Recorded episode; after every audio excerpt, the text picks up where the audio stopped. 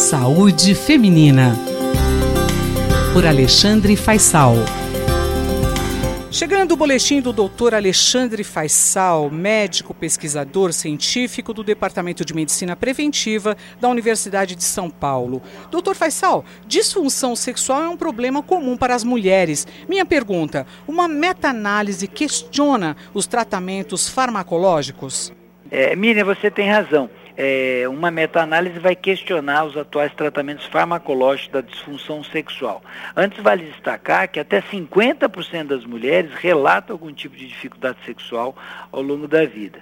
E é um problema que impacta negativamente não só a qualidade de vida da mulher, mas também, obviamente, a relação com seu parceiro. Disfunção sexual pode ocorrer conceitualmente em diferentes domínios, como falta do desejo, da excitação, falta do, do orgasmo, dor na relação, é, mas não rara a pessoa sofre de mais de uma disfunção, ela sofre de, de, de concomitantemente de mais de uma disfunção. E, e, nem sempre a gente consegue estabelecer claramente uma causa, uma etiologia. O que justifica, talvez, a dificuldade de se encontrar tratamento adequados para disfunção sexual. E aí, respondendo sua pergunta, acabou de sair uma publicação muito interessante de pesquisadores da Universidade da Califórnia, de Los Angeles, e de uma instituição chamada Cedar Sinai Medical Center também de Los Angeles, que eles tentaram responder é, até que ponto o efeito do tratamento farmacológico para disfunção sexual pode ser atribuído, por exemplo, ao efeito placebo. Então, para isso, eles realizaram uma meta-análise com oito ensaios clínicos randomizados todos esses ensaios clínicos tinham tido um braço de tratamento por placebo. E todos eles usaram um questionário muito conhecido nesse, nesse campo de pesquisa, o Female Sexual Function Index, é um instrumento muito utilizado em pesquisas da área da sexualidade feminina, e eles tentaram então avaliar o impacto é, do efeito placebo dentro do tratamento farmacológico e medicamentoso.